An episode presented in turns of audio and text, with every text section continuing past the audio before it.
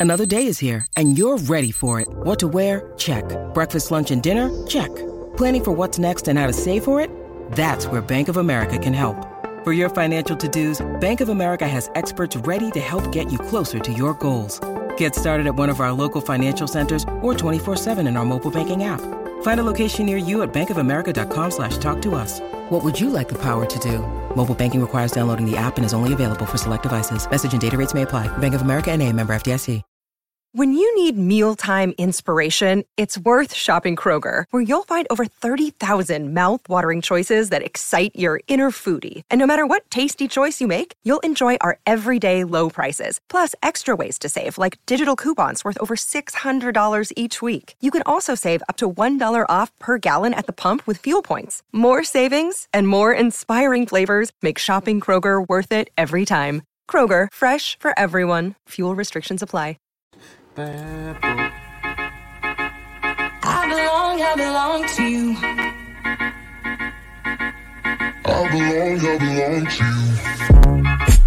You do just what you want.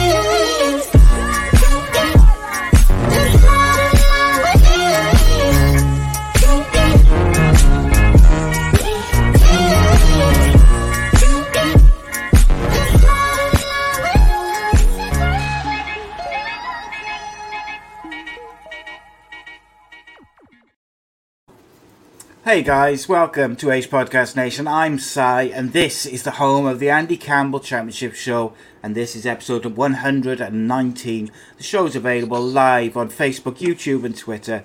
Ace Podcast Nation, of course, you're home to many other great shows and series featuring top guests, expert analysts, and more. So give us a follow on social media, subscribe to the YouTube channel, click that bell for notifications.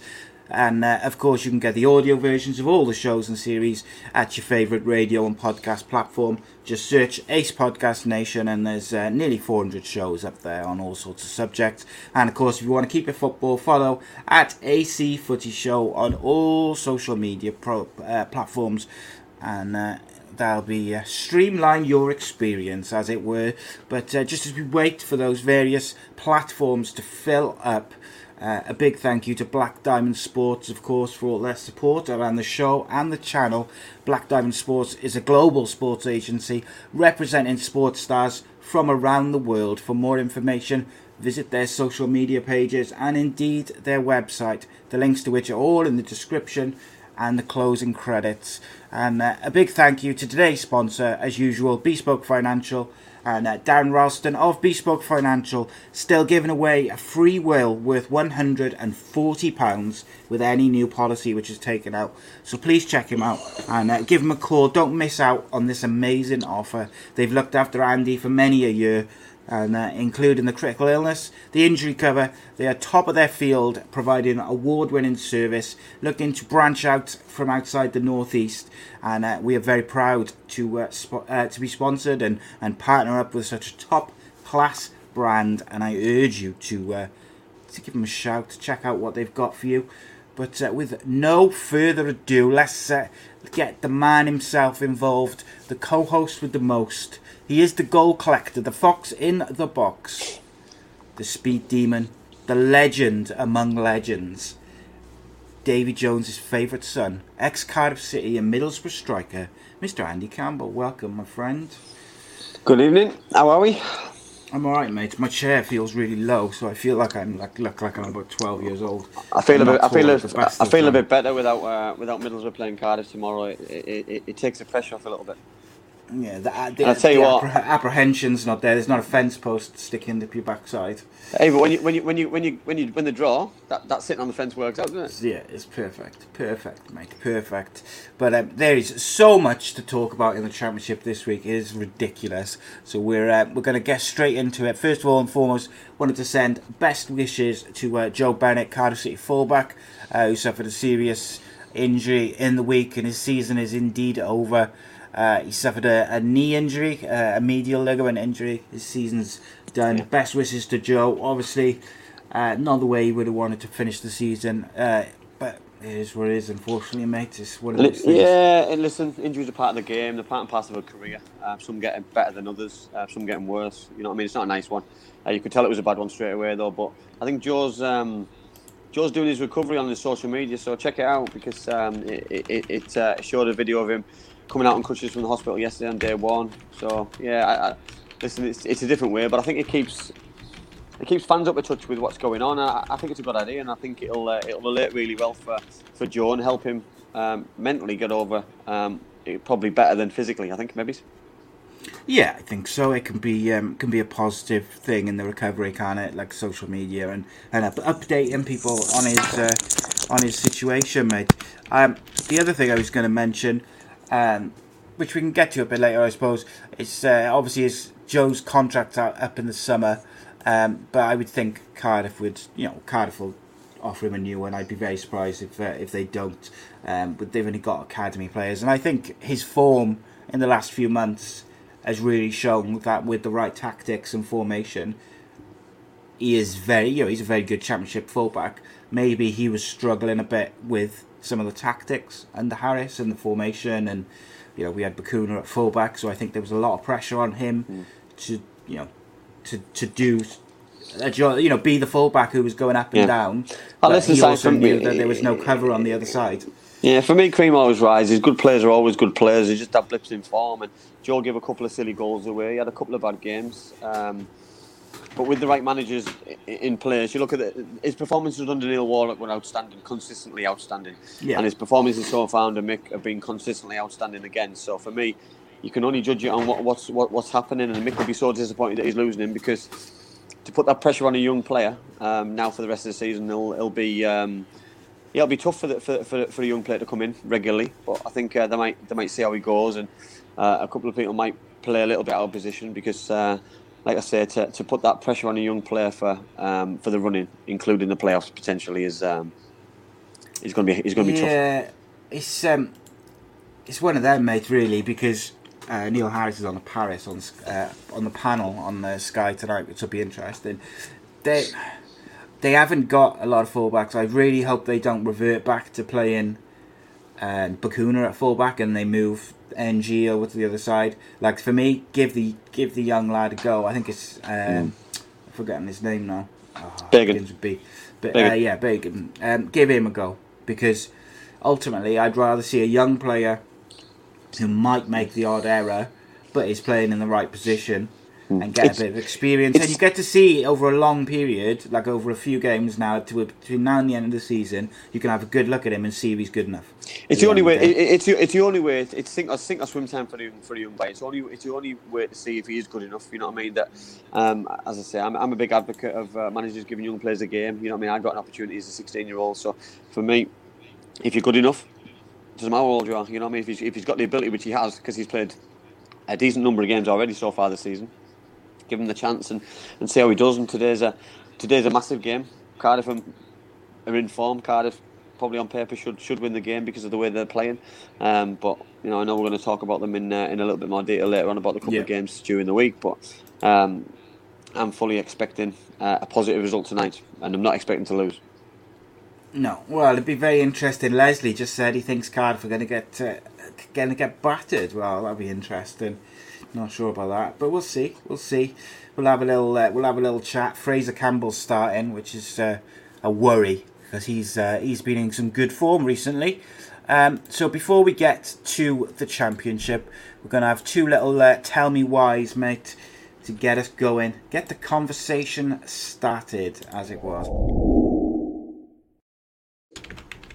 So.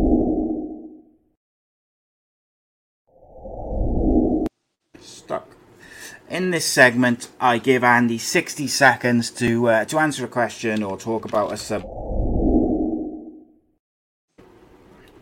Just stuck. Just kept coming on and on. It's like going on and on forever and ever. Stop.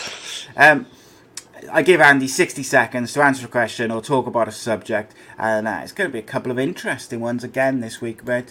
So, um, the first question, stroke subject, is uh, it's like a double whammy, really. Uh, Newport are going to be using Cardiff City Stadium for a couple of games to ease the pressure on their pitch, as they uh, obviously have rugby and football over there, and their pitch is looking a bit turgid. But also, Coventry City are getting their stadium back next year. So, um, tell me a bit about both of those, please. Um, listen, for me, the only place to play is in your home stadium. You know what I mean? I, I, look at the positives and negatives for Newport County. For me, there's no positives for Newport. It'll be great for the away team. Bradford City, I'm sure, are playing it. Um, it'll be at Cardiff City. You know what I mean? They're used to playing in a big stadium.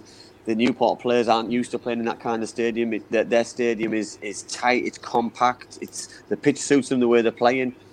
Um, Coventry City, I'm so glad they're going back going back home. Um, listen, St Andrews is Birmingham City's ground. It's not Coventry City's ground. You know what I mean? The old Highfield Road and the, and the new stadium is is where they should have been playing, and it was politics what made them get out of there. But the rugby's been playing there. I'm sure Saracens have been playing there. But for me, it's it's the best place for them to go back. And I'm and for me, I'm not a big fan of um, of, of changing homes for short periods of time. It's not, it doesn't work for me. No, you still got 10 seconds left, but I'll let you off that. Yeah, it's an interesting one. I mean, Newport, I can understand the logic behind doing it. Cardiff's not far. Um, is, you know, at the end of the day, they're going to be playing on a uh, pristine pitch for a couple of games. I know, but the way the way I look at it? Si, is do they do they need do they need a big stadium with no fans?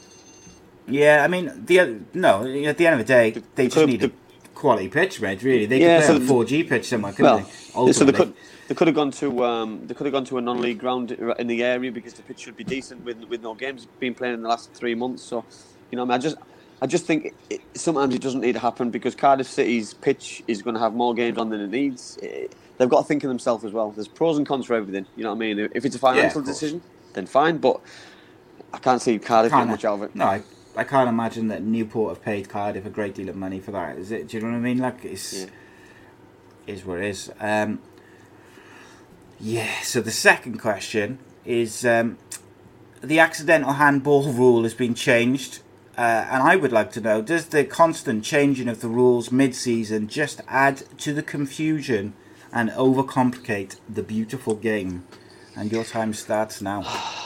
For me, the handball rule was always simple when it was um, if your arm was in an unnatural position, um, then it's a penalty, uh, and I'm all for that because you see defenders now with defending with the arm, with the hands behind the back, which is unnatural anyway because you never ever ever have your hands behind your back. So if the ball hits your arm, it still potentially should still be a penalty. But they change it now that if it does hit your arm and it's unintentional, uh, according to the ref, to VAR, the linesman, the fourth official, whoever's making these kind of decisions.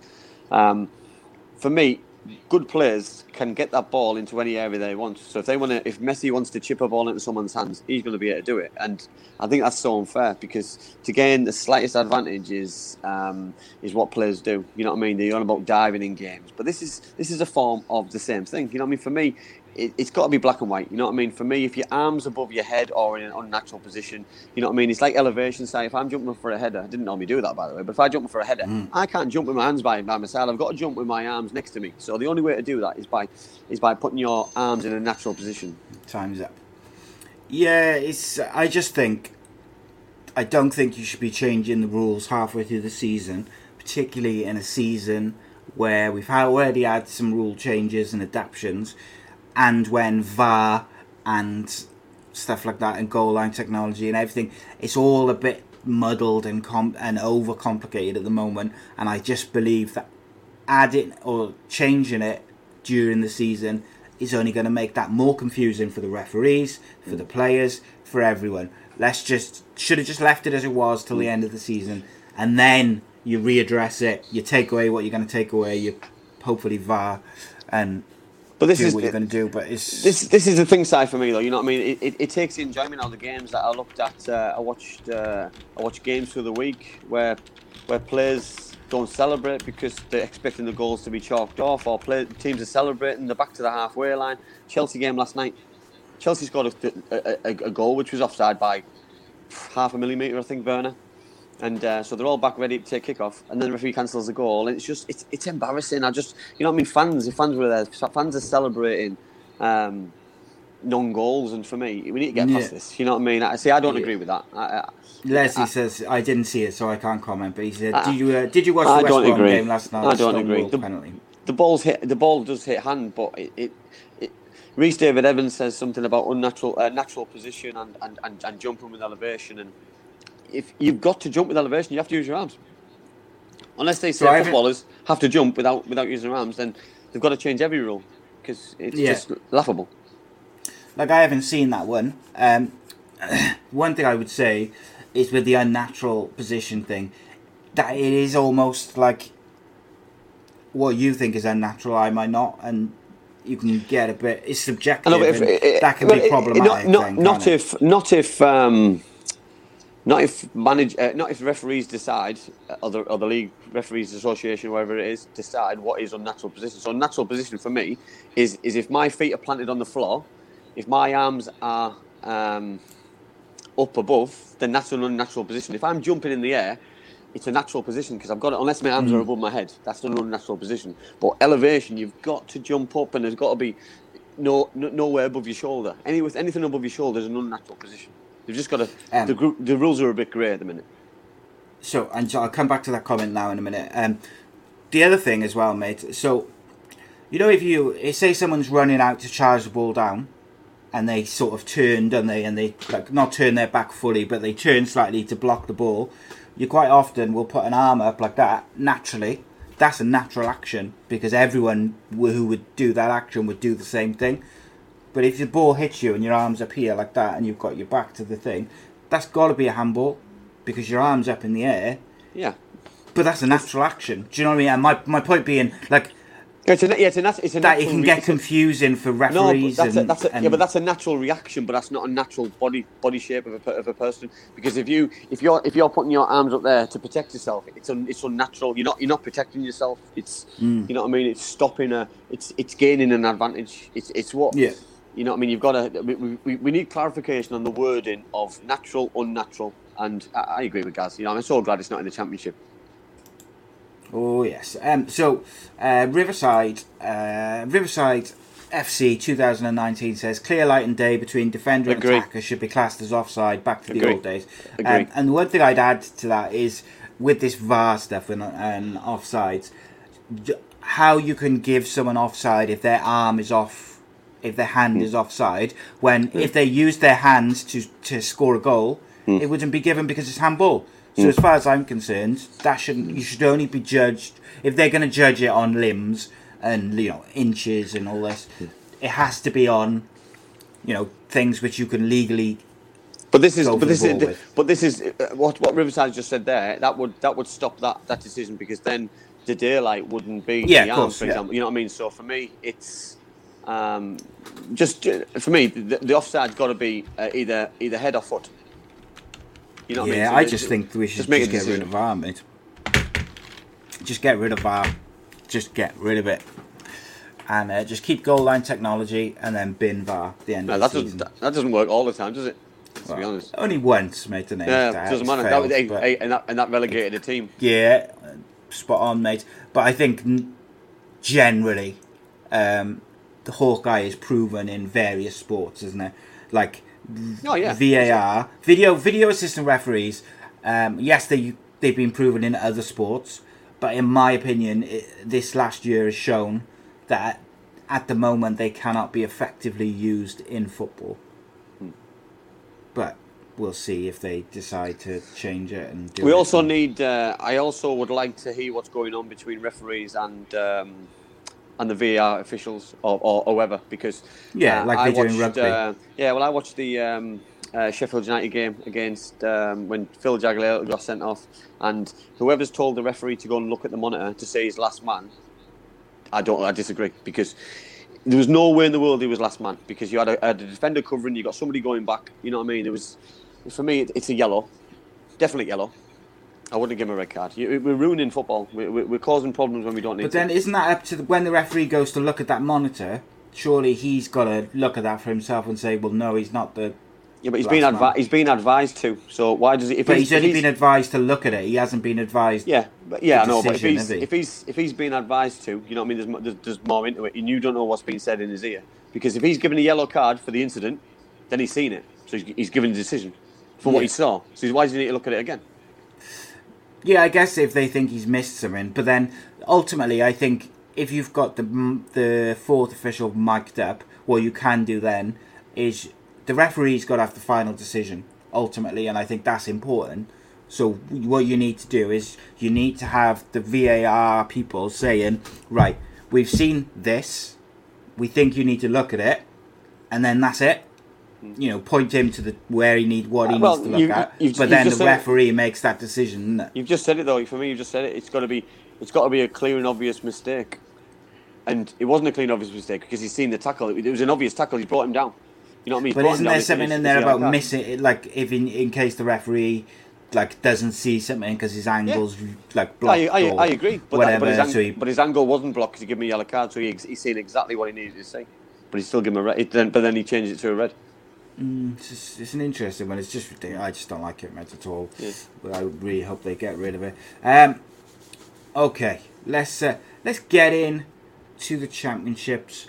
But um, you know, there's a few people saying about like why can't the refs hear, um, you know, what they're saying, and I think I that that will be vital, mate. Um, I agree. not many fans of VAR, mate, I've got to say. No. Um, so here's a question.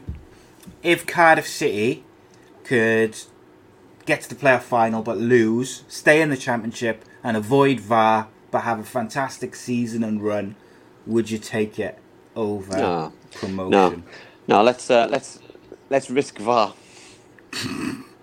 Well, in fairness, the last time Cardiff were in the Premier League, they got screwed over by a by the referee, and so maybe they, the the VAR would have spotted that The Chelsea that game. Chelsea game where the player was like six yards offside or whatever. But there you go. Here's what it is. It's, it's in the past, Andy. Let it go. No, Let never, it go. never. Um, Rotherham game off. COVID. that's that's a get. That's that's more times than I can I can remember that. Rotherham. Have they had the most games called off for COVID? Rotherham. Yes. Do you believe that it's because they've got such a small squad? So they, if they get a couple of players, they're in a tough spot. Well, they're in form, Or so they're in form. Are they so just I'm in a high risk part of the country? Um, they're in form, and they were playing Coventry tomorrow, so I'd be very surprised that they didn't want to play. So I, I, I'm, I think it must be true because tomorrow's a massive game, and they and they're going in it, in it, into it off a off a fantastic away victory at Sheffield Wednesday. So I'll be surprised if um, if it's not true. Next two games have been called off against Brentford and Luton Town. Watford, Uh, Rotherham against Coventry, Roth- Rotherham against. Rotherham, Rotherham against Brentford and Luton Town, both being No. postponed. Um, players and staff affected will be required to self isolate. So it sounds like some of the staff have got it or been in contact with it, and that's they don't clarify um, if it's just because they've been in contact with someone who has had it or if they've had it, because um, according to the figures, there was only two positive cases returned from 5,856 players and club staff who tested between the 22nd and 28th of February. Like that was last week.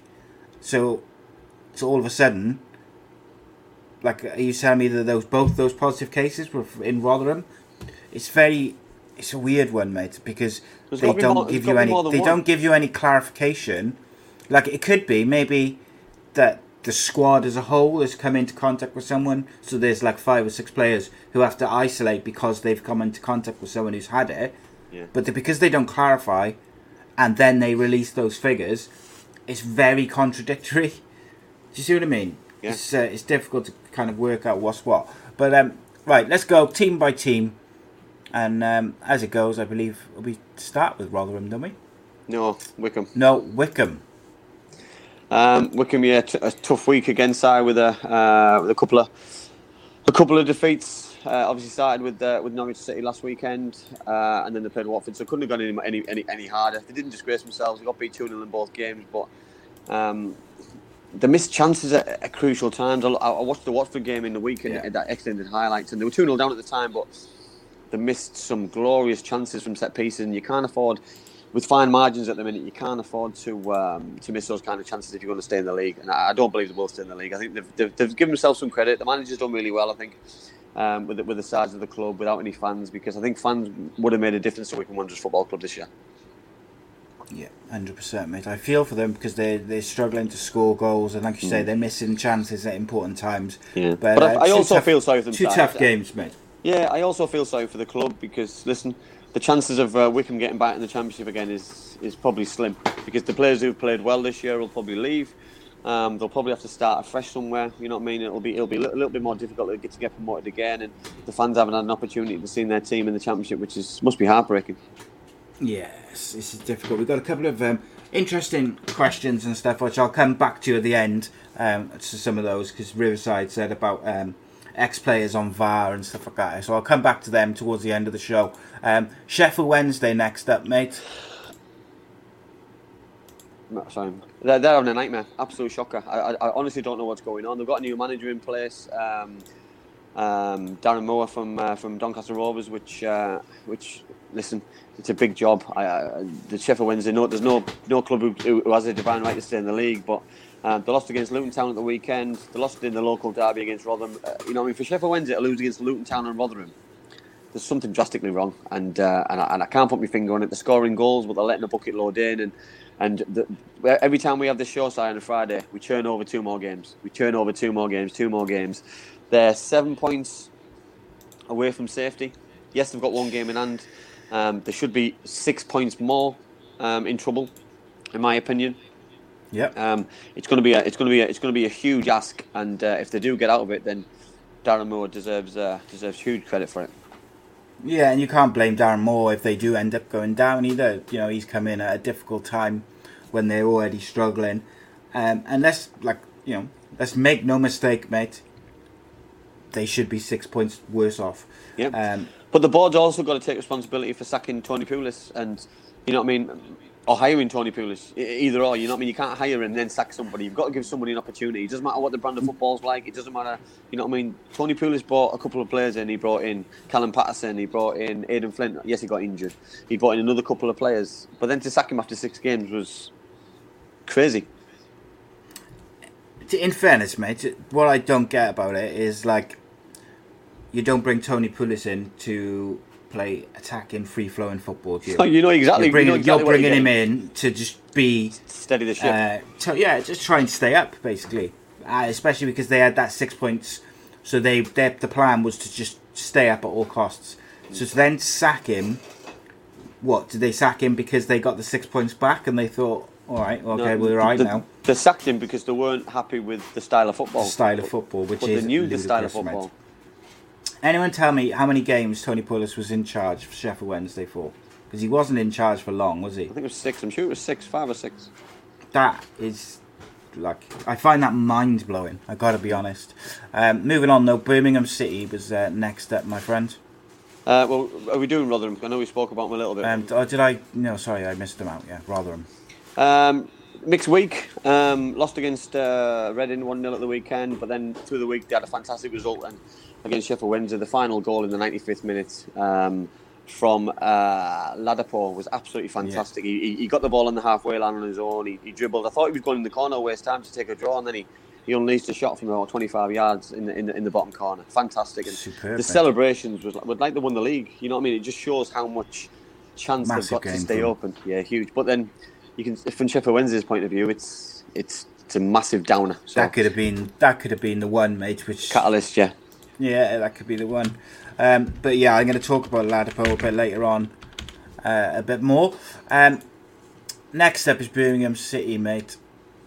Uh, Birmingham have had a good. They've had a good week. Um, you know, I mean, the, the big QPR. Followed up a good win against QPR. Yeah, and QPR have, um, have, have, have, have picked up recently, and then away away draw at Huddersfield Town. Obviously, Leslie Coates is their favourite team. Um, so, uh, listen, four points out of a week's uh, a really good turnaround for, for Birmingham City, considering the the results that they've been having recently. That's that's the first time in I think in about three months they've had two positive results in a week. Yeah, I um, well, you know me, mate. I, I quite enjoy watching um, Birmingham play. I thought uh, Roberts was outstanding again. Yeah. Um, and I just he's he's a big player for them. I just wonder, like he's had the odd injury. They got to keep him fit. Got to keep him fit because he seems to be coming into his own. He Yeah. seems to really really be settled. He's got himself a goal. Um, interesting. that Pedersen scored for him on Saturday against QPR. Um, Kristian Pedersen looks quite the player. And um, yeah, he's, yeah, he's, he's, I he's, listen, him. Yeah, I think they've, they've, they've got some really um, interesting midfield players, wide players for me, um, with a lot of creativity. Um, I, I just don't know what's going what's going wrong with it. I don't know if it's first season syndrome for the manager and he's getting used to his players, and or there's a fallout with some of the young players that they had last year with Bellingham and and and and, and Etal. But for me, you know, I mean, they've still got good championship players in, in, in, in that group. You know, what I mean, some good centre forward, Jutkiewicz, Hogan. Um, so you know, I mean, for Do you me, think they'll, that maybe there's right. too many? They've got like a large group of players trying to settle in because they've got quite a few players new to the club or broke coming Yeah. in from the youth team. Maybe there's too Mm. many players who are trying to find their feet at the football club or in Yeah, football maybe. generally. Yeah, maybe, Because- maybe, maybe, maybe that's the case. Maybe it's um, uh, he doesn't have a, have a settled team. How many times, you know, what I mean, being a Birmingham fan, got any Birmingham fans in? Tell us, uh, has he kept the same team week in week out? Because when I know watching Aitor Middlesbrough, he didn't change the team at all. Um, so he he kept the same team week in week out. So you know, what I mean, that, and he got positive results week in week out. So it's it's so difficult to Yeah, keep changing the team. Tony- Yeah, it is. It is. Um, like Birmingham, on one one day they look very good, and then the next day they can look a bit Yeah. inconsistent. Ten Uh, games, Reece- isn't? I didn't I didn't know you got that Yeah, many. recent Gavin but said ten games, one win, four draws. You know, it's not the best record, but like It's not the you're worst, bringing him in, you're bringing him in, you're bringing him in for a reason. Um, and I do wonder whether they got the six points back and thought, oh, that was going to be the difference between us, you know, be- being in any real trouble. Yeah. Maybe a bit arrogantly or a bit cockily, and then you know, it's the way it's panning out. Looks like a silly decision, doesn't it? Um, Hmm. Next up is Coventry, mate. Um, they got a decent draw against Blackburn Rovers away from home on Saturday. I watched them against Middlesbrough um, through the week, and, and to be fair, Middlesbrough were very lucky to get the get the, get the second goal. Um, George Saville just walked it in. Basically, it was it was a mistake uh, by the defender the goalkeeper, of a mix up, and I felt sorry for them really because I, they didn't do anything to lose the game, but they, they, they lacked a bit of quality in the second half. Along with Middlesbrough, by the way, there was a there was a, it was a nothing second half. We just passed everybody by, but they need to make sure that they don't end up losing games. You know what I mean? Because a point there would have been a big point. It would have been two draws in two, two draws in the week, um, which does look a little bit better. Whereas now with two under feet, you've you've then put pressure on yourself this week to go and play Derby, then go and play Rotherham um, next weekend. You know what I mean? So the next and then Luton Town, then then Wycombe. So the next four or five games for Coventry are, are going to keep them in the league if they get enough points. Yeah, they've been pretty uh, pretty steady all season, haven't they? They've been quite consistent. Yeah. Um, so it'd be interesting how they fare in those games. Next up is Huddersfield. Uh, they had a shocking Saturday, followed Yeah. by uh, a point at uh, Birmingham. Yeah, they had a shocking Saturday. Um, uh, uh, not not not much better midweek, uh, and then they're going to have a dreadful Friday. So it's not be a, it won't be a very good week for um, for Leslie Coates' team. That um, the Preston beat them heavily three 0 um, Birmingham City. I don't think it's a good result. Si, if you've got aspirations to, to, to be away from the bottom five, six, um, you've got to be beating Birmingham City in and around you. Yes, Birmingham picked up a little bit, but I can't imagine. Uh, I didn't see the game, but I can't imagine it'll be a game for the purists. Um, with both teams not wanting to lose the game, and as they're boring nil nil at half time, Fraizer Campbell scores, and then they then they go and shoot themselves in the foot straight away, and, and Roberts scores gets equaliser um, for Birmingham. So yeah, disappointing probably for Huddersfield not to keep the lead for longer and um, and and kick on a little bit. Indeed. Uh, just quickly, interesting uh, team news for Cardiff City. Uh, they got uh, Joel Bagan playing at left. Uh, Joel Bagan playing at left back, and uh, Tom Sang starts at right wing back. Um, uh, Perry Perry Ng is not included on the bench, um, so I would assume he's carrying some sort of knock. Harry Harry Wilson at number ten behind uh, Murphy and Moore with Ralls and Vaulks in the middle, but uh, two very young fullback fullbacks for Cardiff there, mate. Yeah, extremely. But um, go on, we'll get to we'll get to Cardiff in a second. Anyway, mate. Let's let's uh, let's let's push on. Um, Huddersfield, I feel like they need to be careful, um, just with their some of their recent performances. Just need to make sure they just don't get sucked right in again like they did last year. Yeah, they Um, can't. Yeah, they can't afford to. I, I, listen, they've had an amazing season considered considered with the last season, so they're, they're in a good position. If they can finish the season like they did last last year, they'll be they'll be safe.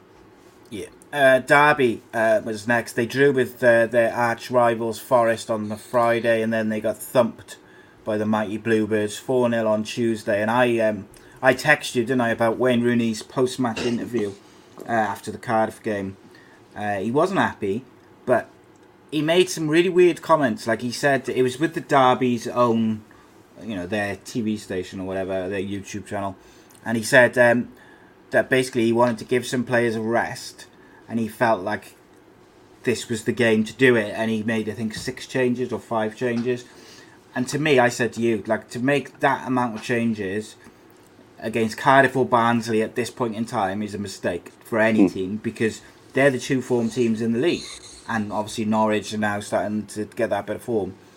It was a bizarre decision for me. Um, I don't know what you think. Um, I see on the other on the other side that does does Wayne probably just write the game off, thinking that Cardiff are going to beat us anyway. So I'll rest the players and we, we focus on the next game and the games that we're going to win. With games coming up like um, Coventry City the weekend, then Barnsley, then Millwall. You know what I mean? So they've got some winnable games. So maybe he's focusing on the winnable games to keep them up. Because for me, can't players imagine. players can't players can't play every game. Si. He's not, he hasn't got a big squad. not. You know what I mean? So he's got to he's got to pick the games which he thinks will keep Derby in the league, and then he focuses on next season. You know what I mean? That I watched him against Nottingham Forest second half last Friday, um, and they were very lucky to get the draw. Yes, they scored an amazing amazing goal, but they were very lucky to get a draw. Yeah. What do you think of Derby at the moment? I mean, look where they looked like they, they really picked up when Rooney first got the job full time, Yeah. and they just uh, having a tricky couple of weeks, couple just of tricky yeah, games, they're, or they're, they're just well, they're just getting the job done. I think uh, Wayne's started um, a little bit of a fairy tale that he he was getting the results, he was keeping clean sheets, he was scoring goals, he was smiling, he was happy. Um, the championship's not like that, unfortunately. You look at there's not many championship managers who are smiling and happy all the time. It's a roller coaster. Win one week, lose the next. You know what I mean? It's consistency. Um, with the teams, with the players, with the formations, with the selections, and um, and to make that kind of that many changes and still expect to get a result isn't going to happen. So for me, I look at I think he, he he wrote it off. You know what I mean? For me, changing players, six players, I'm not going to win anyway. I've got to focus on the on the games that I can win, and we'll we'll, we'll go and try and win those ones. to me, um, I Which is dangerous, by the way. I I don't see. I the reason there's a couple of reasons I don't see that. One, the league being that what it is, like anyone could be anyone. It's just the way the league is. It's bizarre, but also like Rooney's being the competitor and the, you know, the high standards that he expects of himself of players. I can't imagine him writing off a game. Even I know, but Si, if you've got six of your best players who can't play because they're, they're physically not ready to, to play another game, you've got to replace them with six other players. And Wayne isn't stupid. You've just said there he's experienced. He knows those six other players that come into that team are not as good as the six players he's took out. Because if they were, they wouldn't. They'd be they'd be in the team. So he knows he's putting a weak inside out. And what what happens with a weak inside is they take a beating because they've they've a they're not good enough, or they're not as good as the other players, and b they haven't had enough match practice, game practice, minutes in the legs, which is going to have an effect. And it did. The longer the game went, you know what I mean. Cardiff scored two late goals. They scored two late goals because there was no not, there was nothing in the in the in the Derby team which which which worried Cardiff City. Yeah, um, there was something else he, he said in his uh, his post match interview, which uh, irked me a little bit, which I'll uh, I'm going to discuss a bit later on. Um, but uh, next up is QPR, mate. Uh, we mentioned they'd found a bit of consistency. They've now found consistency the other way.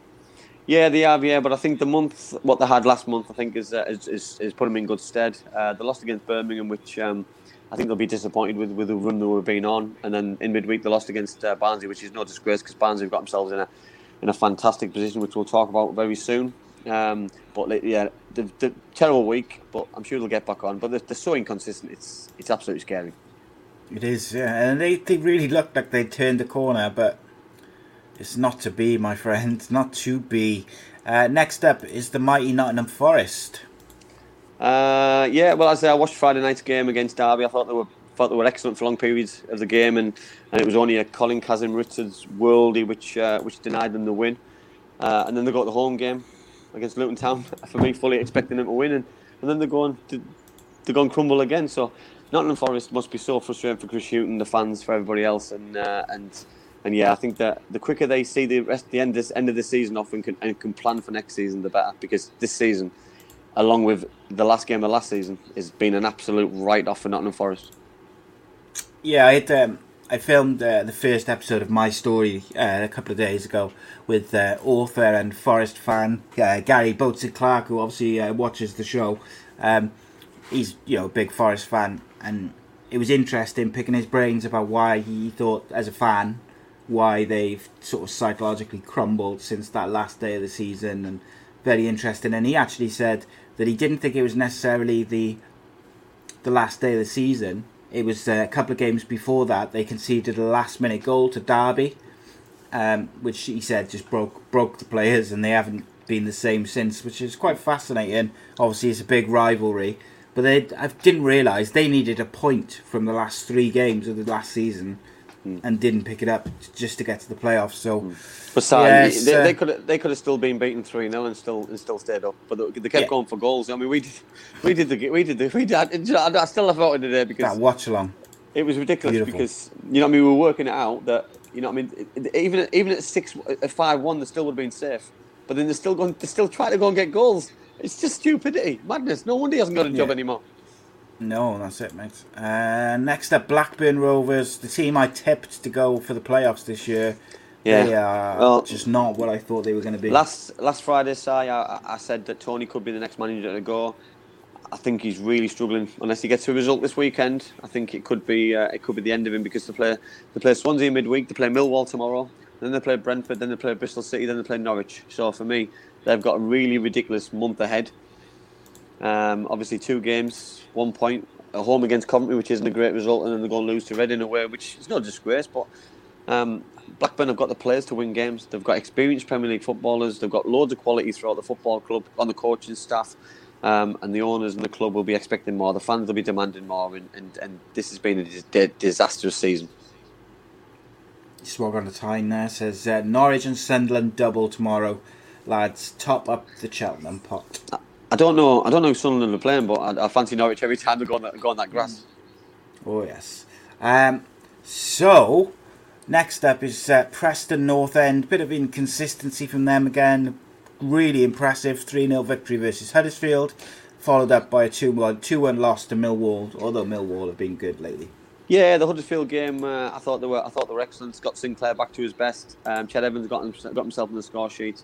Um, they've got just quality throughout going forward. Side just do impress me every time I see them going forward. But then the same old problems come back to haunt them in midweek. They go one 0 ahead through Ched Evans again. Um, but then they lose a goal straight just before half time, which, which which puts the pressure on, and then letting late goals in. You know what I mean? If they'd have got that point, another point on the board towards towards the playoffs, and, and, and it leaves them unbeaten this week, where instead they they go and lose that they go and lose that late, late goal with four minutes to go, and it just it, it's yeah, it just looks like a really bad week. That would have been four unbeaten instead. Um, they're coming coming back to the weekend and they play Bournemouth tomorrow, which is obviously going to be a difficult one anyway. Yeah. Yes, indeed. It's um, they just they concede, don't they? When the, the they always seem to concede at bad times as well.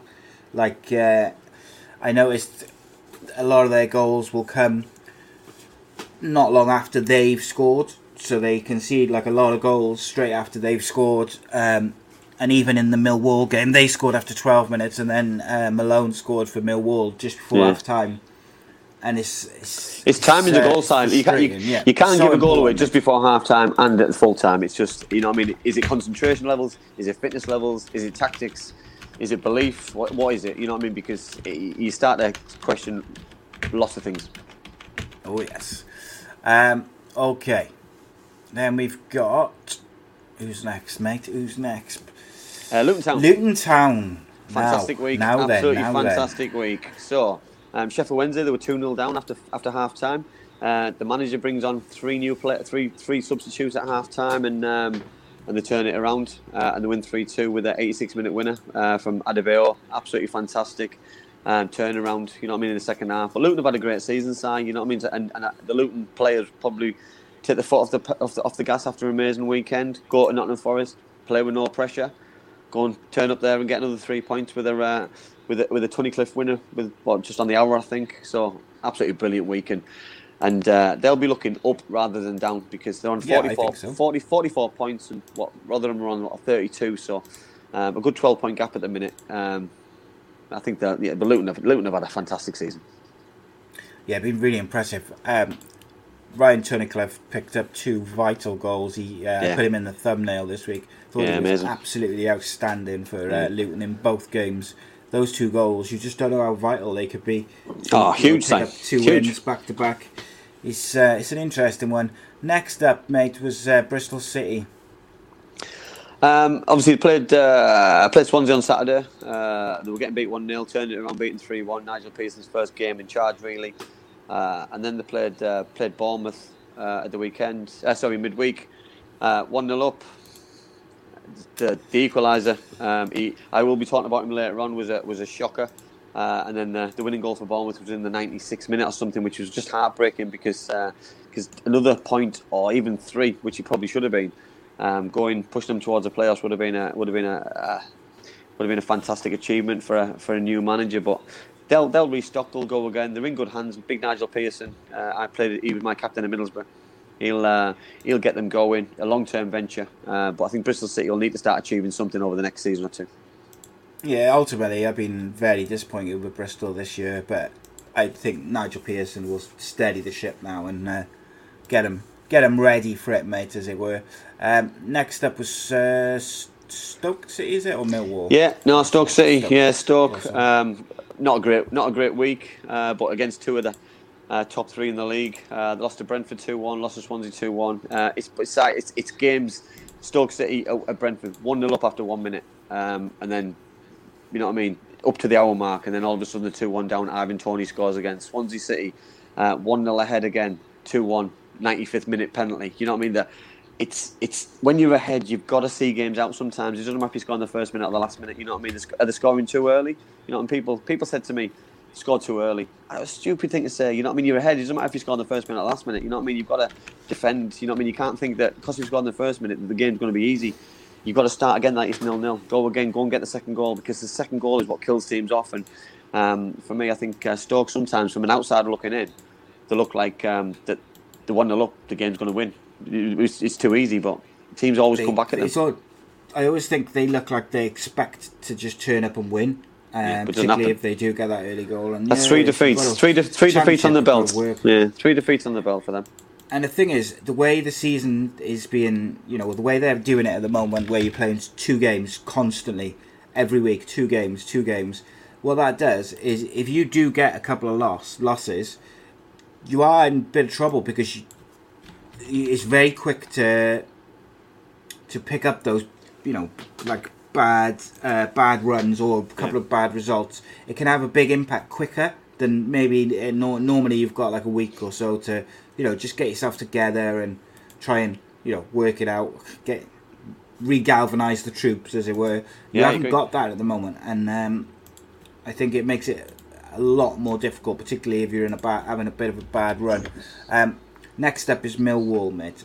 Yeah, mixed week. Uh, lost to Barnsley, which obviously is no disgrace because Barnsley picked up uh, on, a, on, a, on a great run of form, and then they're going to beat Preston at home, which is a very good result. So, um, Millwall, uh, they're trying to push for the playoffs. They're doing everything they can with Gary Rowett. Uh, they've had a they've had a great couple of months uh, with the, with the amount of unbeaten um, games they've had. It was always going to, come to an end, uh, but can they get back and and and continue the form? Because they play Blackburn tomorrow, which will be be a difficult game on paper, but Blackburn will do the travel well. Not not not so far. They've lost so many games, so Millwall uh, will be looking forward for uh, a win tomorrow on three points.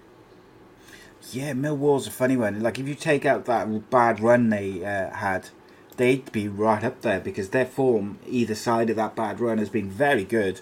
They just haven't quite been able to. You know, they had they had that tricky spell, didn't they, where they just Yeah. couldn't couldn't score a goal. Yeah. And They've drawn- they've drawn too many Wallace sides. wasn't. Uh, yeah, drawn drawn too many games, but but still undefeated. So it, it, that's where they're they're pushing towards the playoffs because they're undefeated. So if they could turn those draws into wins, they'd be uh, they'd be in the playoffs. yes, indeed. Speaking of teams looking to up to the playoffs, my friends, uh, your hometown, Middlesbrough, uh, an interesting week. Yeah, they played uh, they played Cardiff at the weekend. Um, I'll be honest, I thought they were the better side. I thought in midfield they Yeah, absolutely dominated the game. I thought they were I thought they were very good. They were losing for long periods of the game and, and equalised with five minutes to go through Jonny Howson. Um, if any team was going to um, upset Cardiff City uh, the way that they want to play um, and dominate games, it was going to be Neil Warnock and, and Cardiff City, and he, and he did. He he, he he flooded areas which uh, which Cardiff are strong, and Cardiff didn't have the answers for them, and, and Cardiff have come out of that game um, knowing they were being in, knowing they've been in the game, and, and people say about the, about the winning run not not carrying on for Cardiff, but for me, I look at the positives. It's a point gained. Yes, Middlesbrough scored late, but Middlesbrough were the better sides for probably an hour in that game, if not longer. So uh, overall. Uh, Middlesbrough was disappointed that they didn't get the, the goals. They don't they don't don't create enough for, me. Middlesbrough, you know what I mean? It's that in between the midfield and the and the front. You know what I mean? Up, up front, they don't score enough goals. People say that blame centre forwards, but do they get enough chances to score goals? If if Britt Assombalonga and and Akpom and loads and all and, and Fletcher and, and all these guys, are they missing enough chances? No, they're not missing enough chances. Yes, the, people can say they're not good enough, but they're not missing chances because they're not getting enough. One chance a game isn't enough. You know, look at Andy Cole at United. Andy Cole used to miss seven, eight, nine, ten chances. He used to get two or three, and his goal scoring record's phenomenal. But he missed more chances than he scored. Oh God, he missed so many chances, mate, didn't he? Yeah, Andy but- Cole, like so. But he was still, but he was still, he was still, he was still top still class. one of the record record to- record Yeah. goal scorers, isn't he? Because he was they created so many chances. Yeah. Um, Leslie asks if uh, ask Andy if he's related to his namesake Campbell, who plays who will score for Huddersfield tonight. Fraizer. Uh, no, he's, it must be a brother from another mother, but no, he's not. Um, no, he's a good lad though. He's a, he's a He very is, talented, uh, very very a talented, big, big very talented Fraizer player. Yeah, very talented player, good lad, very humble. Um, and and I- I've I've loved his following his career from, from, from all the way through to, to now, and I hope he does well. And listen, part of me hopes he does score as long as Cardiff City win three four one. I don't mind.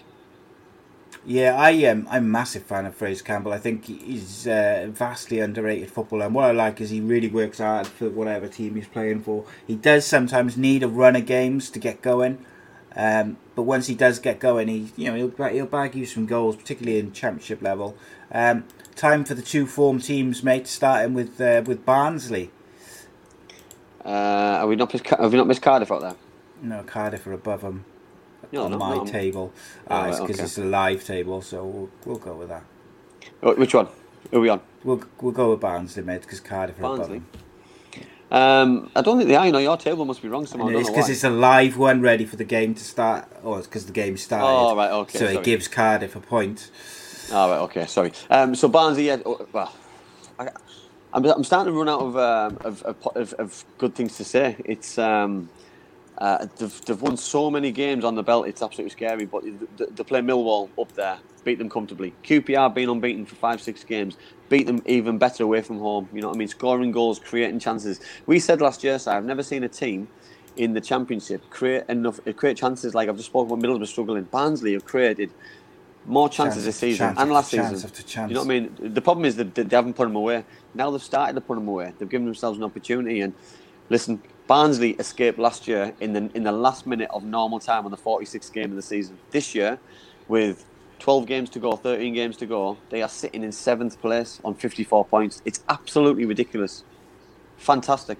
It's like fairy tale. Yeah. Mate, well, I, I, I put um, Carlton. I mentioned Carlton Morris last week um, for them. He was a uh, sub in the QPR game, but really, um, he just, uh, just really, they just create so many chances, man. They're so exciting going forward, and what they seem to have managed to do this season now, or certainly since Christmas, is they've shored it up at the back. And we've kind of said that all along. Is if they can return to their League One defensive record, they will be a dangerous team because they create so many chances. Yeah. But last year they just conceded too many goals. They do seem to have got that together, and they're uh, they're a dangerous team, mate. I really Yeah, I agree. that no one would want to play them at the moment. We've Um, always said, up- isn't it? We've always said there's a team who comes from nowhere. Yeah, they could be them if they can keep their defensive record going. Just simply because anyone in the championship who creates that many chances has got a good chance of, of you know, of, of doing well as long as they can keep it tied to the back. Yeah. And like how many teams in this, as we're working up the table, how many teams down, which we've already covered, have we said, you know, pretty good, they got some good strikers or good wingers or Yeah, good midfielders, but they can't defend for toffee, they let too many goals in, Yeah. concede at the wrong times, stuff like that. But Um, we said last year, side, didn't we? We said uh, the amount of clean sheets they kept in League One, but they didn't score enough goals. And then, then they scored loads of goals last year, but they let in more goals, and that's why they were. They just didn't, didn't have the balance. And now they've got a balance. They've got a manager who they believe in.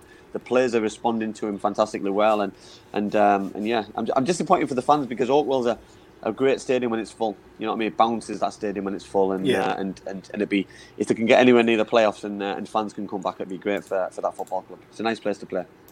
Indeed, mate. Uh, next up is Cardiff City. Uh, Middlesbrough, as we mentioned, we thought you know Middlesbrough should have won that. They were the better team, uh, and then they, they gave Derby a bit of a thumping. Um, Yeah. And by the Well- way, they sc- scored four very good goals. Yeah, well, the Middlesbrough game. Listen, it was um, it, it was a point gained for me. You know what I mean? Obviously, Sean Morrison got the goal. It, it's so important how, uh, how how the defenders are chipping in with the goals, not not not putting too much pressure on Kieffer and uh, and, and and Wilson and, and some of the other players, and, and and the goals are getting shared around. That's the important thing for me. Um, the Middlesbrough game, I thought that uh, they, they came out of a little bit unscathed, where the you know what I mean. For me, the, the result flattered them a little bit, but you take the positives out. We're going back to South Wales with a point at Middlesbrough was a, was a good result. You go into the, the Derby game, I thought Bacuna was in his in his rightful position, gets two calls out, out of this world. Uh, what uh, for me, start to say, it all starts with the centre forward. You know what I mean? And I look I look at Kieffer Moore and um, his work rate, his desire, his attitude, His his, play, mate, is his- superb. But his, his, his, his willingness to run into the channels and into the corners and, and, and do things that nobody else wants to do is just is selfless. And um, I, I I can't I can't praise him enough. And it must just give the rest of the players so much belief that Yeah. and if he's doing it, I'm doing it. I'm going to follow it because if he's doing it, I need to back him up. I need to follow it. And if he's doing it and I'm doing it, he's going to do it. And if he's doing it, the next person's doing it. It's a knock-on effect. And Cardiff are getting the getting the rewards. And um, uh, and and let's just let's see let's let's see where they can end side because um, it's it's it's going to be a long season. There's a lot of a lot of football to go. Obviously, they play tonight. Then they play Watford and Stoke and Swansea. So the next three games are going to be difficult after tonight. Uh, but it's about just getting the job done, getting more points on the board. If that's a point tonight, three, move on to the next, move on to the next, move on to the next. Because every time we have this show, we, we cancel two games. So two games, two games, two games. And by the time we know it, mate. we're going to have six games left. And the league's going to have probably set out a little bit that you need four more points to, to stay in there, or you need three points to get in there. And it's, you know what I mean? I'd rather be in there. Um, set in stone so you can look forward to the playoffs than, than getting there last minute and putting a lot of pressure on yourself. Yeah, it's it's an interesting one, isn't it? I think um, one thing which I found really pleasing against Derby was um, when you had Bacuna running beyond the the striker for his first goal. What pleased me about that was one that doesn't happen without Kieffer Moore's off the off the ball runs and movement because there's no space. And second of all, is you look at Bacuna to score two fantastic goals, running beyond the strikers, and then you think well, he's wasted the last eight months or whatever it is playing a fullback. Uh, And, How, and, and that's, you know, it, how much good he have contributed to the team playing in centre field? How much could he have contributed to the manager? And, and the manager, you know what I mean? The manager's put him put him in that position because he didn't have any other options, or he didn't see his or he had, he had no other options. Maybe he didn't have any other options, side because he, he wanted to play him because he knew he was a good player, so he still played him. He didn't have uh, he didn't have NG to go to, to play, which you know what I mean. It's things happen for a reason. Well, hang on, and, uh, NG's NG's not playing tonight, mate. No, I know. Yeah, I know. I know, but this you, you, you look at the pecking order, don't you? You know what I mean? But he was Yeah. playing when Bacuna scored two goals the other night, so it's Yeah, of course. Uh, Gavin Randall says, yeah, Kieffer Moore can hold the ball up, and we have missed that for years, which is uh, a very, very good point. We have. Um, I Ever just, uh, uh, Mick uh, McCarthy, mate, got a, a had a good two-year contract. Two, Ah, two-year contract for Mick McCarthy.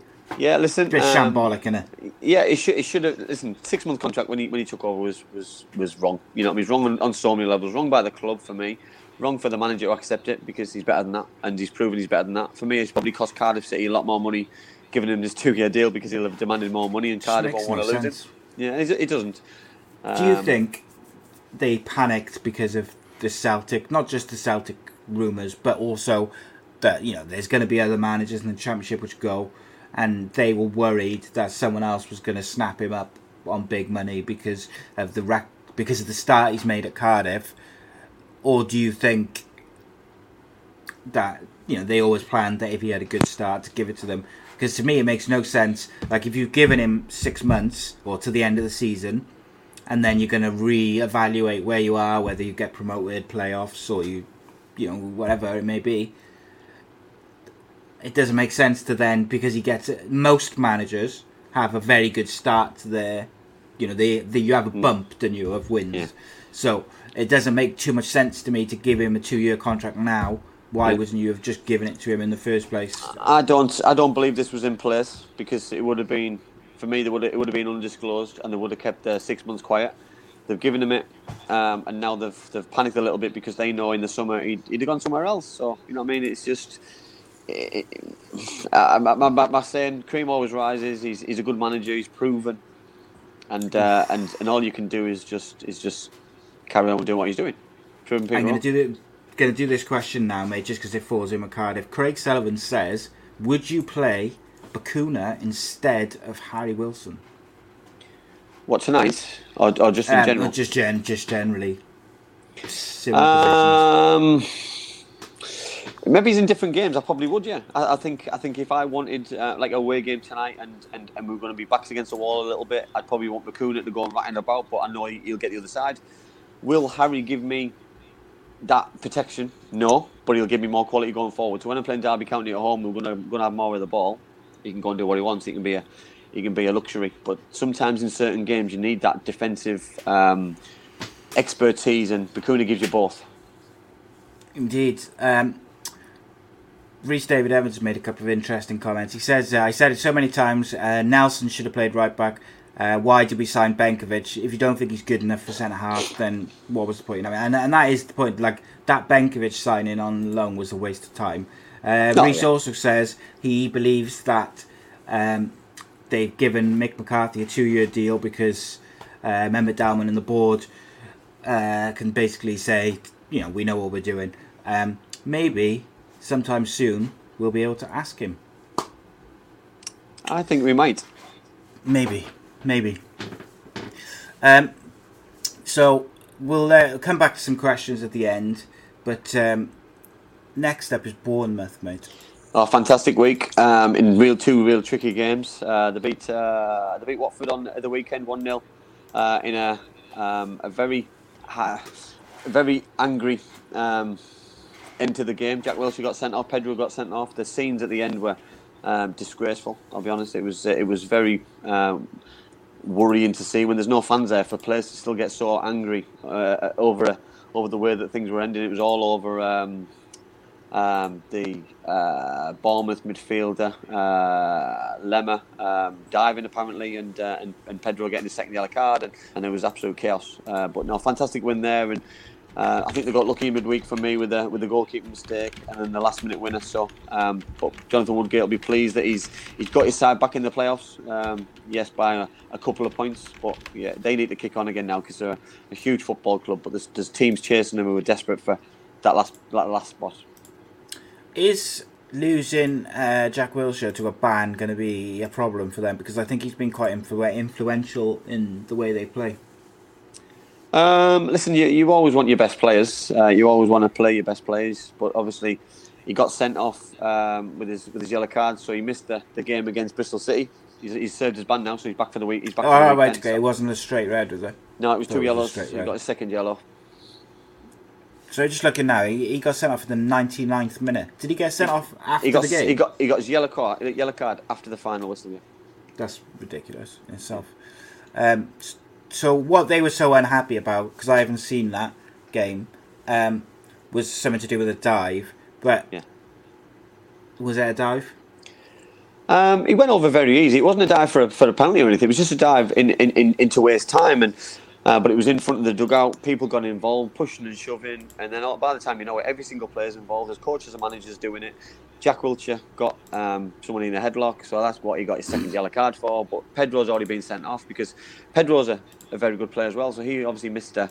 He'll get a band as well, so it's it's you know I mean you can't afford to you, to do these silly decisions and get yourself sent off at, at crucial times. It's like you just said there, Si. Happened after the final whistle. Laugh laugh about it Yeah, in front of everybody and walk in the changing room because you just won the game. What, what do you want to get sent off after the game? Get a grip. But um, yeah, piss poor. I thought from both. Uh, see, I'm just watching the clip of them all having a little wrestle. Bizarre. Um, next up, mate, was Reading. Oh, fantastic! Um, two wins. You know, what I mean, they're, they're, they're very up and down. Um, our form against Michael Morrison scored the winner uh, against uh, Rotherham on at the weekend, which was fantastic to see. Um, love his celebration. Love that. Love everything about what he does. He, he loves his football. He's he's break, breaking records with the amount of consistent games he's playing. So another clean sheet, another clean sheet again, but uh, against Blackburn. Uh, but uh, but yeah, all I can do say is just try and stay in that in because they've been there all season. They started the season first because of the the start they had, and they're just hanging on there in the in the playoffs. So I do hope that they make it for Michael's sake. Yeah, that'd be good. It would be good, mate. Um, Puscas, by the way, what a signing he's been for Reading. Superb. Yeah, really fantastic. enjoy watching him play football. Swansea City next, mate. Mixed Yeah, week. yeah, not a great start on Saturday against Bristol City, one 0 ahead, dominating the game, and then uh, and then a quick fire three goals to finish. Um, Went to pieces. upset the apple cart, yeah. So, but then then they go to Stoke City for me, a probably a harder game, um, and then they win it in the last minute. So, swings and roundabouts. They're, they're not having a great time at the minute. They're losing, winning, losing, winning, but uh, they're still in there with a with an opportunity, with a shout. And they're not too many points off uh, off second place. You know, what I mean, it's one point um, behind obviously Watford and Brentford ahead of them. So, you know, what I mean that. They're doing, they're doing things right, you know what I mean, and, and it's just kind of sustained. They've still got two games in hand as well. Yeah. Uh, Watford next, mate. Uh, obviously, Watford lost, lost against Brentford. Pedro got himself sent off. Wasn't a great ending to the game, but they made up for it in the week. Uh, they beat Wycombe quite comfortably 2 0. Uh, dominated the game, uh, dominated possession, the amount of chances. Gray got himself two goals.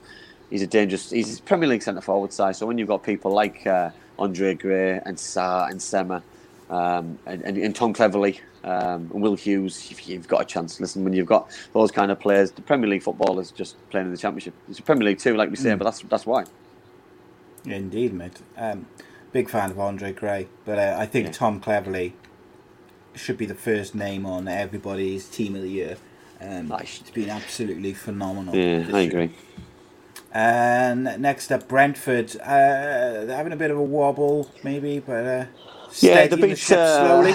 Yeah, they were. Um, uh, they, they went one 0 down against Stoke very early in the game, but, but composed themselves in the second half. Got the right result second half, and uh, and went into the biggest game of the season against Norwich City, full of confidence. But um, Norwich came out winners one 0 um, Obviously, we're going to talk about Norwich in a in a minute. Buendia got the winning goal just, just before the half hour mark, and um, to be honest, I, I, the gaps just uh, at this time of the year, it's uh, it's a tough one uh, for, for probably for, for, for all clubs to, to catch up. Brentford play Blackburn and then Derby next couple of games, so the, the, if if they want to try and catch the uh, the leaders, they've got to start with six points out of six coming up. Indeed, mate. Indeed. I I like Brentford. I, I really want them to get the that second automatic place, but they have not looked as assured lately. Uh, all over the place. So hopefully they can steady it. One team that does suddenly look assured again is Norwich. Uh, Yeah. They've gone back to that unbeaten, uh, unbeatable kind of feeling. Yeah, six- at the start of the season. Yeah, six wins out of six. Uh, they beat uh, Wycombe Wanderers at the weekend uh, and then followed up with another clean sheet against Brentford. So 2 0 against Wycombe, 1 0 against Brentford. They're doing something so right side. Of just, they just get the job done. You know, what I mean, they don't score too many goals, but do you need to score too many goals when you're keeping clean sheets and, you, and you've got just, Yeah. just just pure quality running throughout your team? You've got uh, Grant, uh, you've got Hanley, Ben Gibson, uh, Krul in goal. Um, You've got midfielders who are, who are just running the show, and you've got Pukki leading the line. It's the, the spine of the team is is key, and those guys are always seem to be on the team sheet week in week out. Leslie says, I'm watching this Cardiff game. Huddersfield are battering them 70% possession, no shots from Cardiff. If this was a boxing match, the towel would have been thrown in. What's the score? Wow. What's the score? It doesn't matter. That's it, mate. You don't Doesn't win matter. games. With, you don't win games with possession. Indeed. Oof. They're all in now. Look, they're all in. Come on, this Huddersfield, ridiculous. Impar- impartial, impartial. I am. Um, so we had a few questions, mate, uh, from earlier on, which I'm going to go back to in just a second. But we're going to go with our two ups and two downs for the week. Uh, the downs notoriously hard to pick. I have managed to, to get two after I just picked another one during the show. Um, what's your first down, mate? Uh, my first down is uh, Bristol City's goalkeeper, which is Bentley, uh, for his mistake against Bournemouth. It wasn't even a difficult one; it was just laughable, uh, unfortunately, and um, and it's cost his team uh, dearly. And um unfortunately, it's it's it's cost them for me. It cost them three points because they were dominating the game. Yes, yeah, it was a big one, wasn't it? It was a, a, a poor one. Yeah. Um, so I do struggle, uh, as you know, to pick these downs sometimes. Um, but there was one gentleman who really irked me uh, this week, and that was I mentioned him earlier. Wayne Rooney's post-match interview. Uh, he was talking about Cardiff, and he very much made out as if the reason Cardiff had won is because their Cardiff was so physical and they'd and they'd kind of like bullied him around a bit. And I didn't like that because um, Cardiff scored three very good goals. Uh, f- well, three of them were very good football goals. They scored four very good goals. Um, and those goals had nothing to do with physicality and everything to do with quality. Um, and I didn't like that. I felt like that was the easy way to kind of make excuses for why they'd lost, just rolling out the same cliches. Cardiff deserved more credit than that. They played better than that. They played good football and they scored very good goals. So there. I agree. Have it. I, I totally, Have totally agree. that. Totally agree. Um, what's your second down, mate?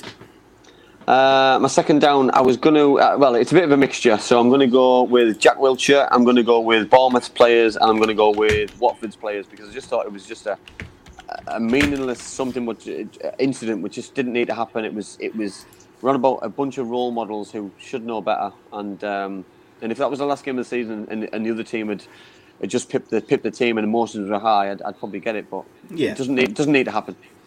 If even if you had the fans like egging Egg- on, egging and, it on, like, yeah, do you know what I mean? Like, Yeah, that's what I thought. It was all a bit pathetic to me. Yeah. Um, yeah, I had them down as well because I was struggling for a second one, and I just thought it was like having just watched the clip in the last ten minutes. I thought it was pathetic, man. To be honest, I, I really, it's like get a grip. Like the game was over. It wasn't really anything like controversial. You know. Yeah. Come on, suck it up. Be professional. Yeah. You're not. Um, you're not new to the game. Like, do you know what I mean? The, the- No, the I totally agree. Especially with all the amount of coaching staff and staff that got involved in that and stoked it up. Um, Totally agree. So, uh, we're going to refer to some questions, mate. Uh, We're going to to two ups. us off. We need two, two ups, two ups. ups, Oh ups, ups. yeah, see that's me all over in there. To get the negatives in and then forget the positives. Um, so I'm going to change it up, mate. Okay, I'm going to go first. Um, just just to throw you. Uh, my first up is Ryan Tunnicliffe of Luton Town. Absolutely phenomenal performances in both games, but most importantly, two vital goals. Obviously, they won 1 0 and 3 2. Those goals, to pick up six points in that week and get those two goals, I think is, you know, they could be so important come the end of the season. I agree. Great shout. Great shout. My first one is uh, Andre Gray. His two goals against Wycombe Wanderers. You know, he's a Premier League goal scorer. Uh, he reminds me a little bit like Dwight Gayle at Newcastle United. That he's he's got pace. He runs in behind. He causes problems, and he's going to score goals. He's going to score a lot more goals in the uh, in the rest of the season. By the way. Good shout, mate. Craig says second down is Swansea. They dived to uh, to cheat and win the game. No bias there, I don't think. Um, my second up is uh, Ladapo from uh, Rotherham. That was mine. That. Oh boy, that's why I went first. Mm, I know.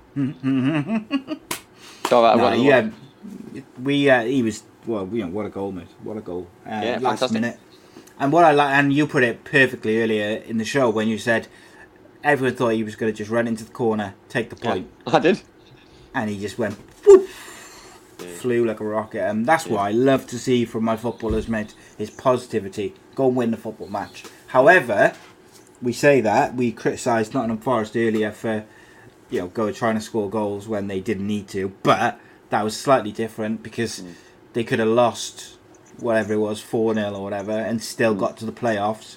and because they kept trying to score goals, How would the how would the manager feel? How would, how would the manager feel if if he shot the goalkeeper saved it, and then he kicked it And then they- yeah, the field and scored, you know? scored. Yeah. Mm. So listen, it, I, know, I know we, we, we- we're picking now. You know what I mean? But listen, it was a fantastic goal, and and and the celebrations at the end was fully deserved from from what he did. So fantastic.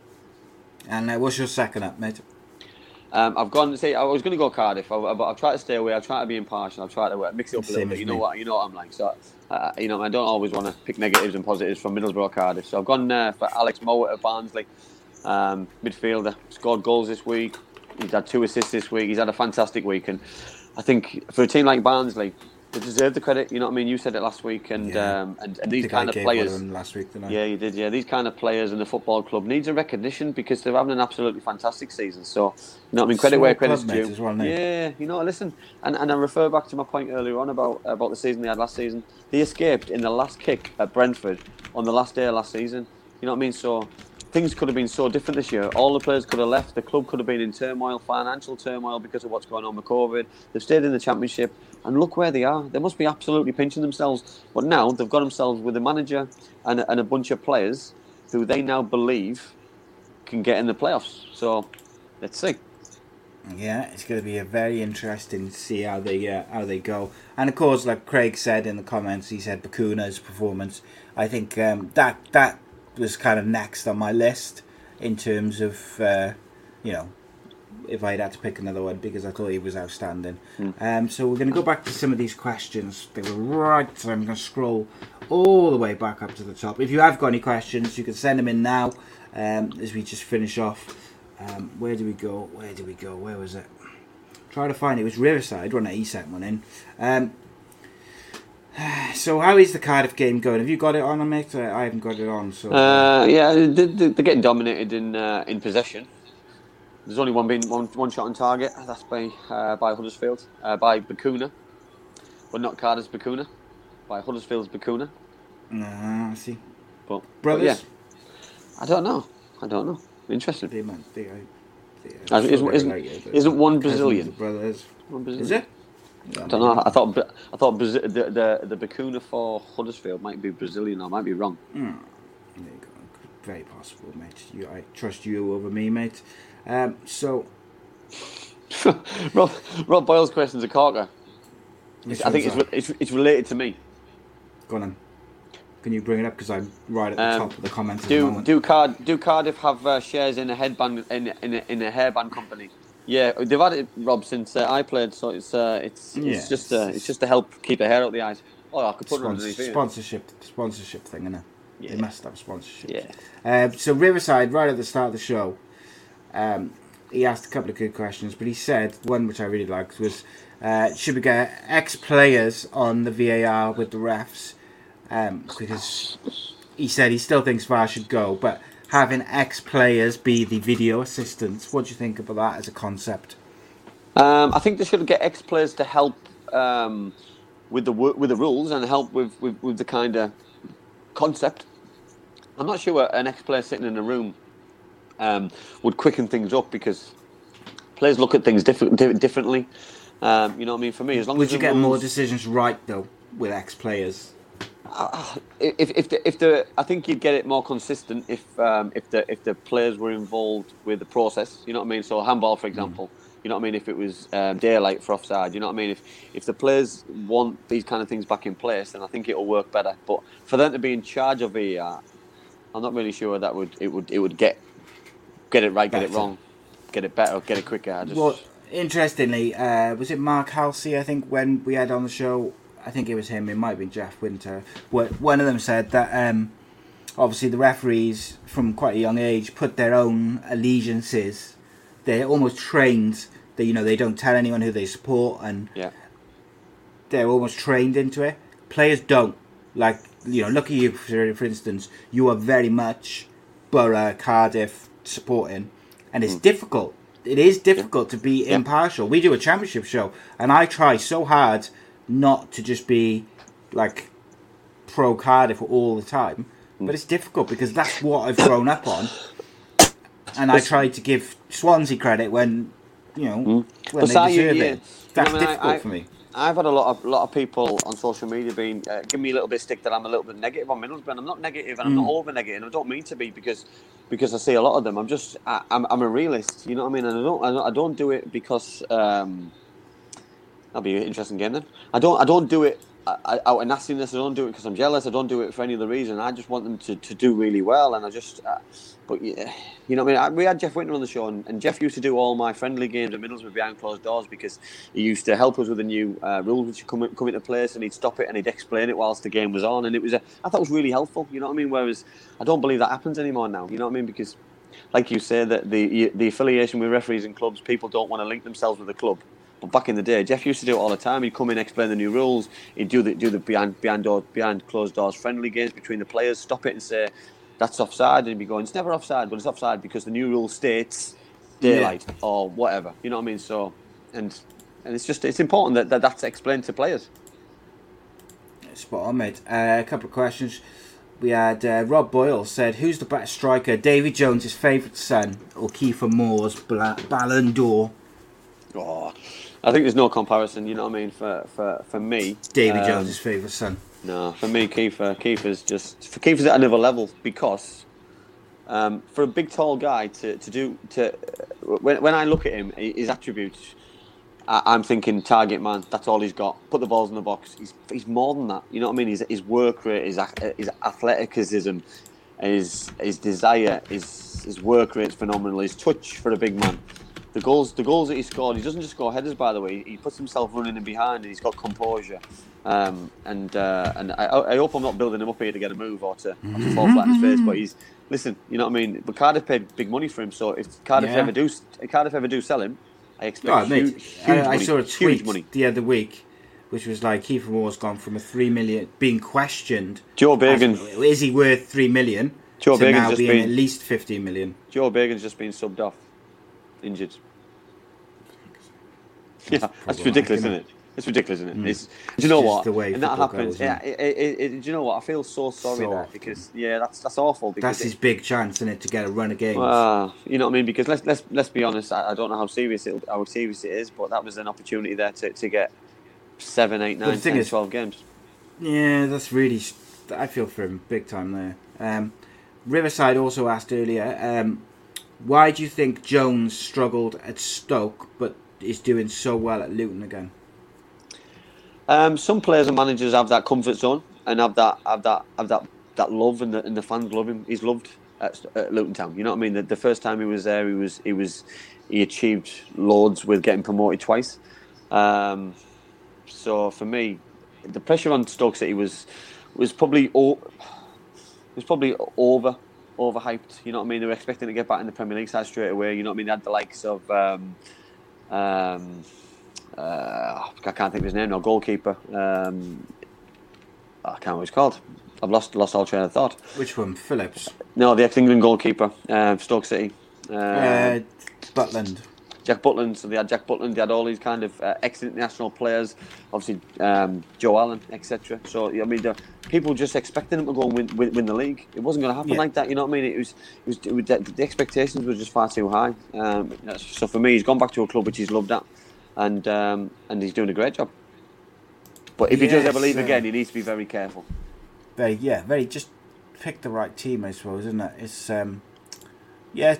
Sometimes clubs just don't work for certain managers, players. It's just the way it is. It doesn't make them Yeah. bad players or managers. No, no, looks no, like Joel Bagan's got a shoulder injury. Yeah. Uh, a couple of people say it doesn't look too bad. Looks like he jarred it and sliding tackle. Fingers crossed for Joel Bagan because that was a you know was a big chance for him. Uh, big chance for Ciaron Brown though coming on. Um, Yeah. He is naturally a centre back, but young player like that he should be good for a, a run at wing back.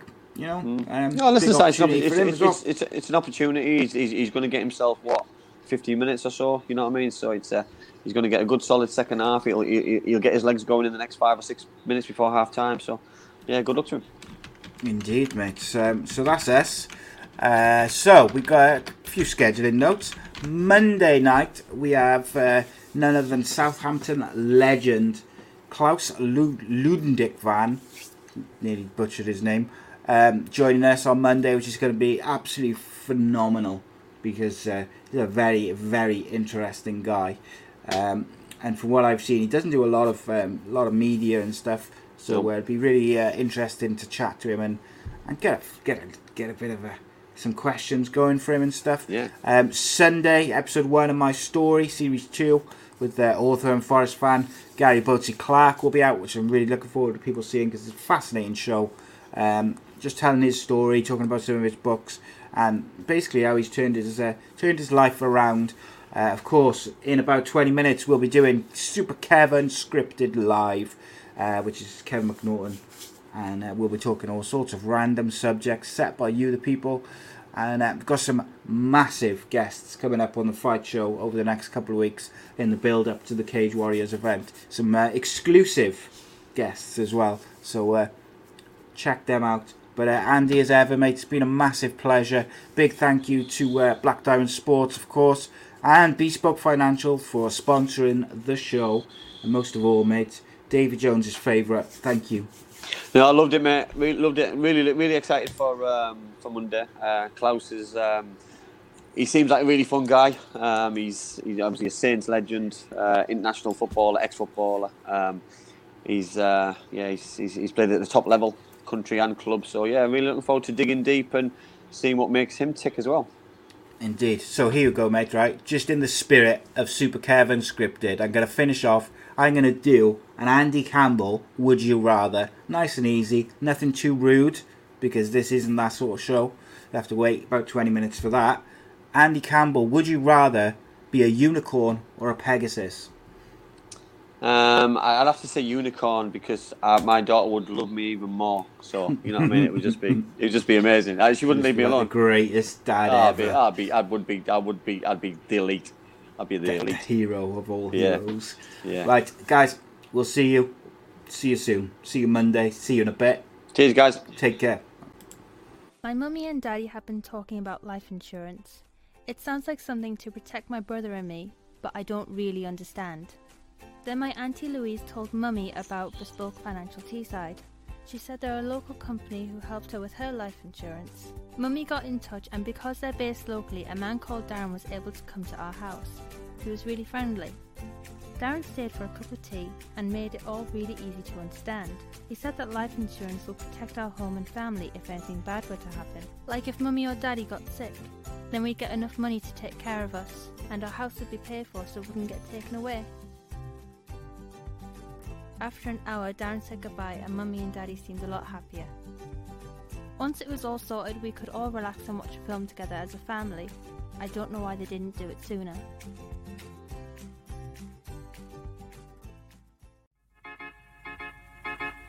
I belong, I belong to you. I belong, I belong to you. Do just what you want.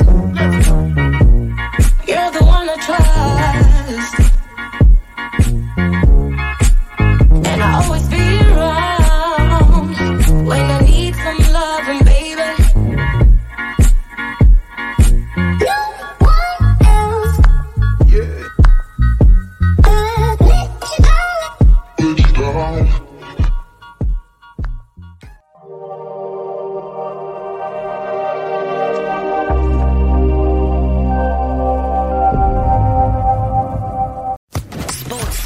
Podcast Network.